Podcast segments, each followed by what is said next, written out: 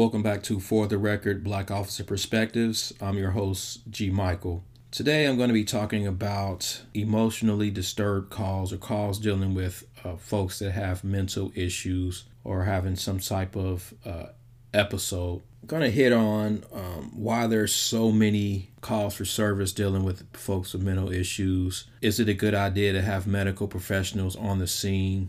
Is that possible? I'm going to also talk about the system. Is it overwhelmed? Can it handle um, the problem we have in society right now? Spit hoods. I'm going to talk about spit hoods and the use of those, and have I seen them in my career? Have I used them? And other environmental factors, and uh, talk about racism and the supervision of those officers that respond to calls dealing with folks that are having a mental episode or we call them emotionally disturbed persons. Right now in the news, we have a another death of a black male at the hands of police. That is a fact. What is up for discussion is is it murder or was it an accidental death or was it a death caused by other medical issues not related to the police actions? This is an article from the New York Times. For those of you that may not have uh, got too many of the details on the subject of Mr. Daniel Prude, for months, officials in Rochester, New York, tried to keep body camera footage of the police encounter that led to his death from becoming public. A grand jury declined to bring an indictment against the officers involved. But against the backdrop of a national discussion over police brutality and racism, officials said Tuesday that police officers in Rochester, New York, who placed a mesh hood on Daniel Prude last year and pressed his face into the pavement would not be charged in his death after a grand jury convened to investigate the case declined to bring an indictment. Video of the police encounter that preceded his death as well as police reports released by Mr. Prude's family and local activists, brought renewed attention in the fall to the case of Mr. Prude, a 41 year old black man who died in March after the confrontation. Mr. Prude was visiting Rochester from Chicago on March 23rd when he ran out of his brother's home, shoeless and shirtless, in an apparently erratic state. His brother called 911. The police then got a separate call about a naked man running in the street and shouting he had the coronavirus. The responding officers encountered Mr. Prude rambling and apparently delirious and handcuffed him with little trouble. When he began spitting, they covered his head with a hood. And when he tried to get to his feet, they pinned his face down on the ground, one pushing his head to the pavement video footage of that has been shown throughout social media. Mr. Prude stopped breathing after two minutes, though medics resuscitated him at the scene. He died a week later at a hospital. Let's give a little bit more about Daniel Prude. Mr. Prude, a father of five children, lived in Chicago where he grew up in a public housing complex.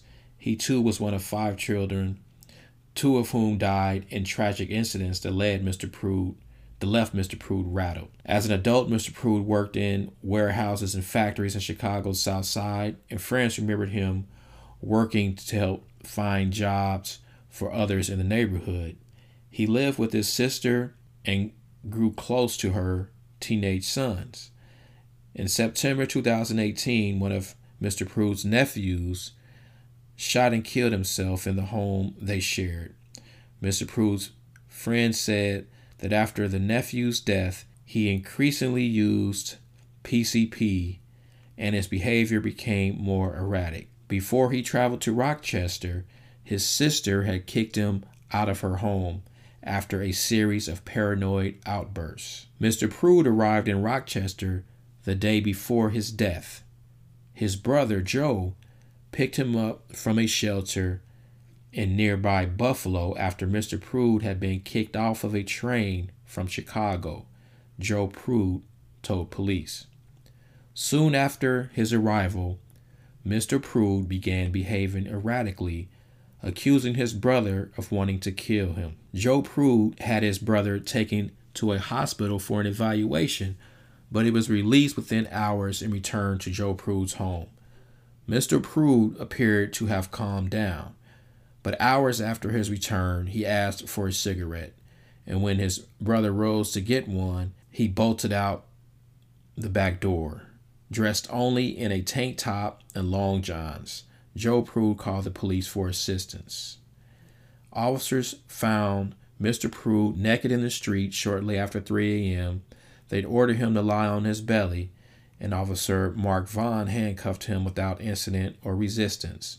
But when Mr. Prude, who had told at least one person he had the coronavirus, grew agitated and began spitting in the street, officers placed a spit hood over his head, according to video from officer body cameras.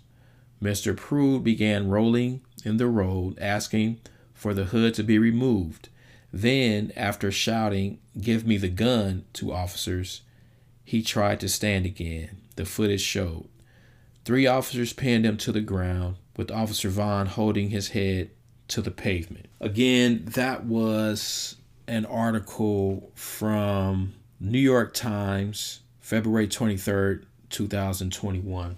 That's a, uh, some of the details about the uh, Daniel Prude case. We often get these police brutality cases lumped together. And I would like to say if we're going, to be honest, if we really want to solve several problems that are in this equation, we have to tackle them one by one. We have to pay attention to the details. Every one of these situations is different. And uh, let's break down, at least I will with my experience, uh, what raises an eyebrow for me and what I hear in this story. And again, I know this is one source. I, like so many, have listened to national news about this. I've read about it. I've listened to some of my favorite people talk about it, including my frat brother Roland Martin. I've I've heard several people in the community talk about it, and of course, it's all over social media. I like to say, as an officer, many of our calls have something to do with someone having an emotional problem or use of drug or the drug use exacerbating some type of issue and making it an emergency situation. Like I've said before in other episodes, police are responding to an emergency situation that is not caused by the police. That does not take a responsibility away from those police to handle the matter in a professional way. But we often fall short when we only focus on the police actions in these matters that oftentimes have to do with people already having a mental episode. We have to be able to fight on many fronts. Mr. Prude was on PCP according to this article. Without going further into his medical history, when officers are told on the way to their call that the person may be on PCP, they often before even getting there, at least on my department, are there any other officers available to meet him there? Usually, one or two officers can handle most disturbances, but when someone is on PCP, it adds another terrible variable to it because you're usually not dealing with a person that responds physically like a human being that you're used to dealing with as far as compliance physically. These are still human beings. They still should be treated with respect, no doubt. But I'm trying to paint a little picture of what police deal with every day. I'm not saying that race doesn't seep into this issue, but it's not solely at the hands of the police. We must ask ourselves what is the state of our system that deals with emotionally disturbed, disturbed persons? My department uses the CIT concept or the crisis intervention team concept. And there are recent articles talking that that's that's old that's an old way of dealing with it. There are better ways to deal with it. Um, I saw an article that was saying that there should be a team of medical professionals, paramedics, and those teams should go out and handle calls dealing with emotional disturbed persons. First of all, we don't admit to the public, and not saying there's a lack of transparency, but I don't really think the public is really aware of how many calls police in major cities answer every day, just any type of call. How many calls are dealing with folks that are emotionally disturbed? I don't think the public really is aware of that. And if they were, it would obviously be an indictment on the medical professionals, the people that fund the hospitals. The failures are with a society. Once again, police are called when something turns into an emergency situation and we're asked to handle it perfectly in the middle of the street when someone has no clothes on and is on PCP. Just by the article I read about Mr. Prude, and out of respect, I really hate to even mention his name, but that's what's in the news right now. I hope his family can find peace. But my point is, he, along with so many people in our society, are being let down by those same professionals that I keep hearing would save the day if they were available. This situation happened at the wee hours in the morning. For years, I worked an overnight shift. So, first of all, all of these great additions and these other personnel in most cities, they won't be working the overnight shift. They won't work on Christmas Eve. They won't work Thanksgiving night. They're not going to be working 4th of July night, New Year's Eve. When folks are self medicating, they're already starting the day out drinking, top the day off with their favorite drug of choice, forgetting to take their medication for their other issues they're having, and have an episode. Some of them don't have the medication because they may not be able to afford it because this country has yet to solve our health care issue. The training that I received as a CIT officer, obviously, we know we are getting a shortened course in the matter. No police officer thinks after we go through the CIT course, we are a doctor. We don't add any special letters in the front or the back of our name. But we are the ones that are responding thousands of times a week, dealing with these individuals, and we do an assessment. Obviously, the first thing we do with, with those assessments on the scene is making sure the scene is safe for the public, for ourselves, for the individual we are serving. What resources, every call, the next thing we do once we make sure the scene is safe if there is a crime in progress, obviously we're trying to stop the crime.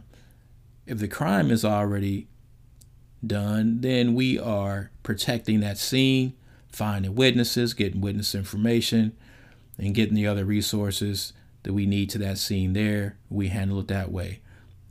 Simultaneously, we have another officer as uh, making sure no one needs medical attention. If so, we will provide the first responder medical attention, call some other uh, resources, get them to a hospital if needed. Dealing with people having an emotional episode or mental episode, and we're taught in the CIC class not to use some of the older terms dealing with um,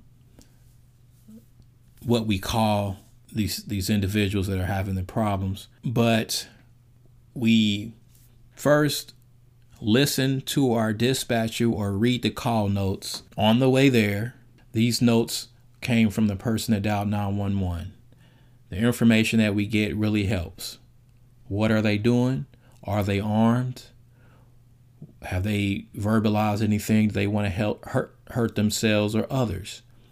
If we know they want to hurt themselves or others, and they have verbalized that, we're already in a situation where we can forcefully, and I mean by forcefully, against their will, get them to attention of a doctor to be evaluated by a professional.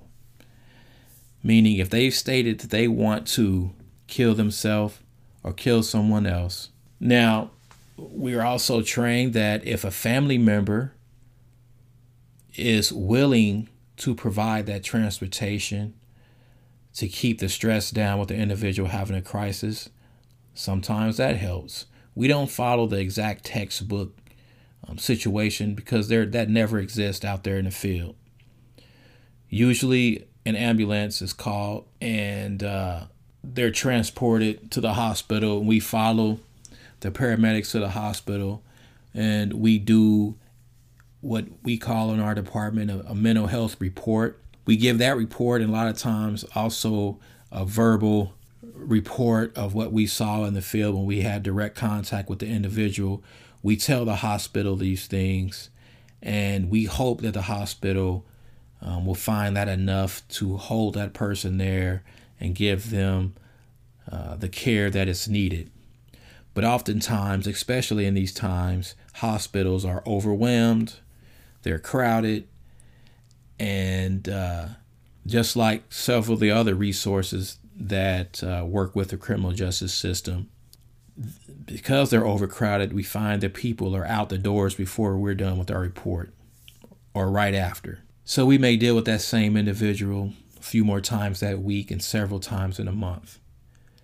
When we know we have a person that is a frequent flyer, of means a person that we have a lot of contact with, that is uh, something that raises the response, and we have another level of our CIT team that are full time all day long. That's all they do. So they're more like the CIT detectives. They really work. We're connecting that person with the needed um, community resources because it's not just them not getting their medication. It may be their environment. Um, is there something else happening, or do they have a drug problem? Oftentimes, they're also homeless. There's several other problems that are coming together. Um, believe it or not, officers are trained to understand these resources to connect individuals with those resources. Our amount of calls for service make it so we may not at that time run through every possibility we can, but we at least, when someone is having a crisis, hand them over to another professional. So in that situation, if it went right, Mr. Prude should have already been on the way to the hospital and he would have been evaluated. When they discovered that uh, PCP was present, depending on how he was able to communicate, it would have helped, slowed the situation up as far as the evaluation, being able to talk to a doctor. We also need help with the families. There is problem with people oftentimes just taking their medication.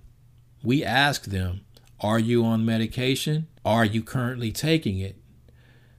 do you have a doctor you currently see? Do you have a counselor?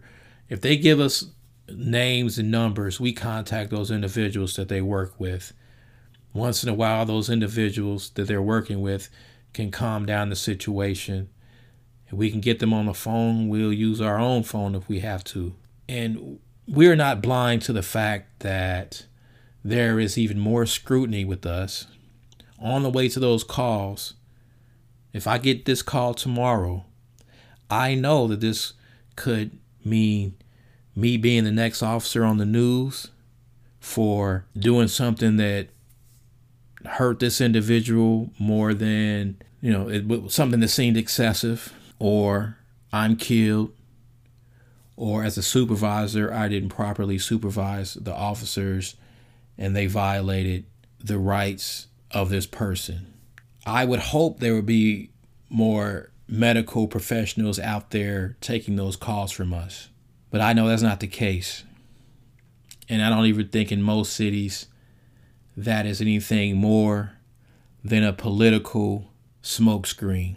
I know New York is the largest city trying to implement a, a program of these special teams that are growing going out, and they even had to admit it's only happening in a small segment of the city, and I would venture to say a small operating time, because those officers that work in the wee hours of the night don't have the same resources available to them. First of all, we also have to remember the budget cuts that are going on around the country either for the budget issues because of the recession that is really happening in this country. So every everyone's budget is is going to be smaller in the upcoming year. But also, people have started their first, second phase of the quote unquote uh, defunding the police moves. And it, at least that's what it's called by the politicians that govern us. They can tell their constituents, hey, look, I defunded the police a little bit even though they were already going to cut our budget anyway. But now that's they can kill two birds with one stone. Uh, they can make some folks happy with defunding the police, but at the same time, the calls don't slow down. We may have less resources. So when you have less officers to respond, you have less resources. Because I agree, there should be money focused on some other resources that can help us out. This is true. Can we solve all these issues with money? No, we can't. But there's all these decisions made in a lot of places that are wasting money. You betcha. I don't think it's just police departments. But uh, back to the what I saw in that call. As a supervisor, I look for are we being respectful but being safe ourselves? Just in this past year, I've had officers spit on. Sometimes the spit not only gets on them, but I had one officer, the spit went in his mouth. We, I've had officers bit. Those bites have broken the skin on similar calls. That's why I'm talking about these particular incidences because there's a report and there's a thing I have to do to get them to the hospital once in a while they go through a, a long range of medication and evaluations because of the different diseases that are going on and we expose ourselves to. Not to mention COVID is the new thing, but there's always been something out there that we expose ourselves to dealing with the public. And folks say, yeah, well, you signed up for it. Right. PCP is something that we can also suffer some effects from it if it even gets in our pores by wrestling around with an individual that's in a it's in a sweat and it gets on us. It hasn't happened to me, but we've even heard of that. But when we know there's a chance that an officer, uh, officer could be spit on, a mesh hood or a spit hood is a normal protocol in most departments. And I would at least say mine. I haven't worked for any other department, so maybe I shouldn't say most. But a spit hood is something. If I saw that being used, I, it wouldn't. That alone wouldn't um, get me alarmed. The next thing, uh, officers pinning someone's head to the pavement. That's where good supervision comes into play. It may come from a, a real supervisor, or it could just come from a more tenured officer. Someone has to be evaluating the situation once in a while we get individuals that will beat their own head or pound their head against the pavement or a wall or a vehicle either because the, that is a symptom of some issue they're going through emotionally emotionally or they're purposely doing it out of spite for the for authority or they know they're being recorded by several cell phones and they want to get a good picture. We don't know, but I, I see this often where without even touching someone's head, they will pound their head against the pavement. Okay, so training would be if we at least keep that head pinned to the ground, it can't have the up and down movement to continue to pound the pavement. But there has to be a reasonable amount of pressure and not so much pressure that we cause more injury. It is not advisable to do that with a knee. Nowadays, especially after George Floyd, I don't think it's too many things with the knee that are advisable.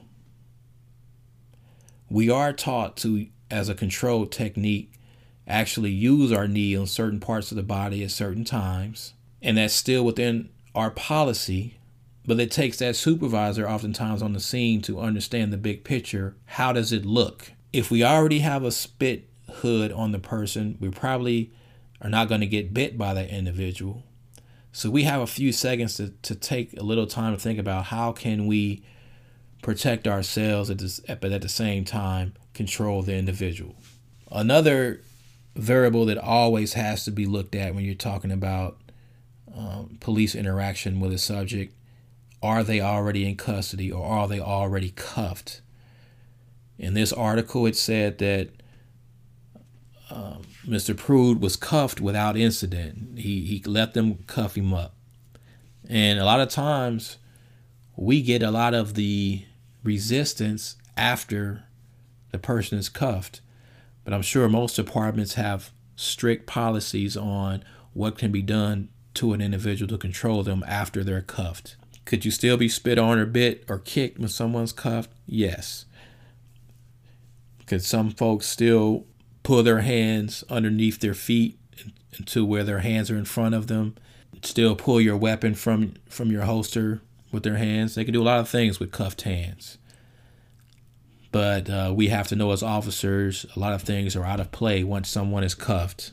So if I was there and, and I saw the hood on and I saw pressure being applied to the head, one of the things I'll be looking at is how much pressure, not to grind his head into the ground with your knee, not giving him a neck injury by applying too much pressure to the wrong place. But I would most likely replace that knee with a hand, if not one hand, two hands.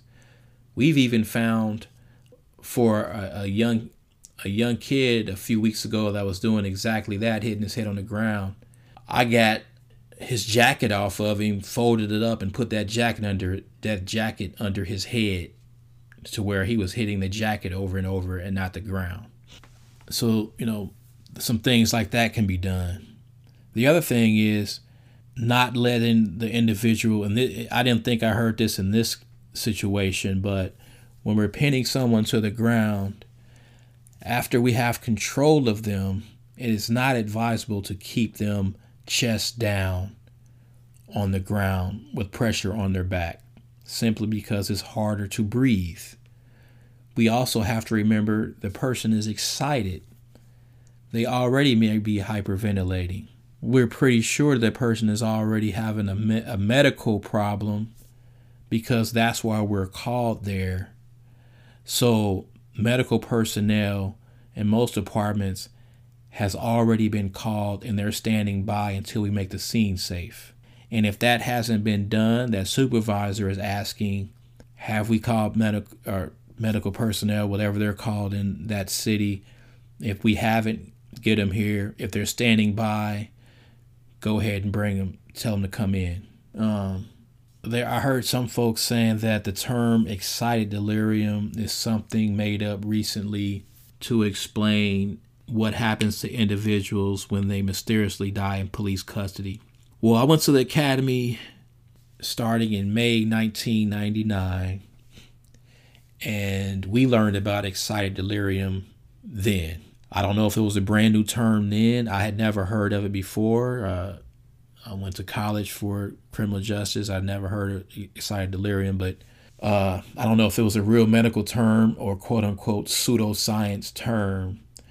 But the case, the cases that were explained to us, we had to watch out for suffocating someone and understand that we don't want to keep them on their chest too long or even putting too much pressure even with them if they're on their back. I can't think of too many situations where we have someone on their back face up, but when you're in a when you're on the ground rolling around with someone, doesn't always look pretty. Doesn't always work like it does on the mats um, in the training rooms. But as soon as you can, I at least get those individuals sitting up. If we're not ready to stand them up, we can even sit them up and request that they cross their legs. Why we do that? Because there's some folks that can hop right up and run away. Yes, people will run from us in cuffs. Uh, so I at least know that's the extra step. If their legs are crossed, that's the in, in, they uncross those legs. I can see that maybe they're trying to get up to run. So just let the officers know I still understand we don't want to chase them down the street, but at the same time, I don't want this person suffocating. I will have the officers turn them over and at least sit them up. Once we can feel the person calming down a little bit, we'll stand them up by giving them instructions on how to stand up properly as not to injure themselves because they don't have their hands to catch themselves and we don't want to yank them up by the cuffs we don't want to injure their shoulder. So we give them instructions on how to place pick one knee up, put their foot on the ground and, and pick them up in an encircling manner to get them up. So it's taking us to calm down enough so the individual can hear an officer giving that person giving him verbal commands. Will that always work when we have someone having a emotional episode or someone on the influence uh, under the influence of drugs? A lot of times it doesn't work. And we have sometimes they snap in and out of being able to talk to them in a normal way, and then they go right back into a rant, and then they may calm down and talk once in a while, they recognize a supervisor and they calm down and talk to me. Sometimes they don't. Sometimes they act better for the medical professionals, admittedly, until that medical professional wants them to do something they don't want to do. And and then they step back and they look at the officers as if, okay, well, do your thing, officers. He's um, acting up too much for me to deal with him. So and there are several more things that a supervisor and an officer has to do. Keeping in mind, I'm in a calm setting right now. I know that I am doing the worst Monday morning quarterback, and I'm trying not to. I'm trying to come from my experience and what I would do and what I would like to see. When we get that person to the hospital, like I said, we are giving a, re- a report directly to the hospital right there on what we saw with this individual. And hopefully they are getting assistance. But we, we know there is a failure in several societal programs that create that problem before they even see the police. And we must admit that. And unfortunately, I think when we focus so much and lump everything into a police brutality or a race issue, we take the spotlight off of those other problems we must solve. Because after my 20 years of experience, I believe that everything I do as a police officer that is an emergency is because some other societal institution failed, whether it's hospitals, schools, churches, whatever it may be. If society was working how it's supposed to work, 911 would not be dialed as much as it is. The racial aspect of this is something that is a little harder to recognize. But do I know that there are some officers that would handle the situation differently if it was another race? Probably. In the area where I work, I see it more of a class a lot of white males, black males, Hispanic males, and females. And I think that that comes into play a lot of times more than the race. But I'm not in I can't get in someone else's head or their heart. But I will say that the societal institutions that help create this problem are affected by the same race issues and class issues as well. Because in certain communities we don't have the beds in hospitals that are taken up the medical staff overwhelmed the homeless shelters overwhelmed if there are any homeless shelters at all. The police officers overwhelmed because we if we didn't realize this in these same communities are probably the kind of communities that 911 is dialed more than other communities because of the other societal breakdowns. And with the shortage of officers that we're already dealing with, those issues are compounding because these are still human beings responding to these calls. These are human beings that respond to these calls hundreds of times a week, thousands of times a month. And unfortunately, certain personality types like myself ask myself, how many times do I have to respond to this same type of call before society does something about the issue that's causing it? So, what I'm saying, I hope this year and last year has sparked something in this country that we will really handle our racial issues, starting with a better education, maybe starting with black people taking over the education for our young. But as a black man, I would think it's my own responsibility to educate my young in the first place, especially about our own people. So I really don't worry about that too much. But to get back on topic, we are handling that one part of the equation the racial issues inside police departments, the transparency issue, the training, and I would like to say that we do a lot of training in most major cities. If we were to add training, every problem, every knee jerk reaction that came up, we would never be on the street. If we added a new class, a professional development class to handle every issue. But it's going to take someone that comes to the job and is not broken by the amount of devastation that they see every day. The PTSD is real, but we are in a culture on most of police most police departments that we don't talk about it. It's just now being recognized. We barely even recognize it with our military. I'm also a veteran. We barely recognize peace, uh, PTSD with our military, we're at the baby stages of recognizing it in law enforcement. And I think it's even harder to recognize it with our fellow police officers because we really don't spend that much time with our peers like we would even in the military. What do I mean by that? In the military, a lot of times you train with your peers, you work with them, and you even live around them. You see them on a continual basis.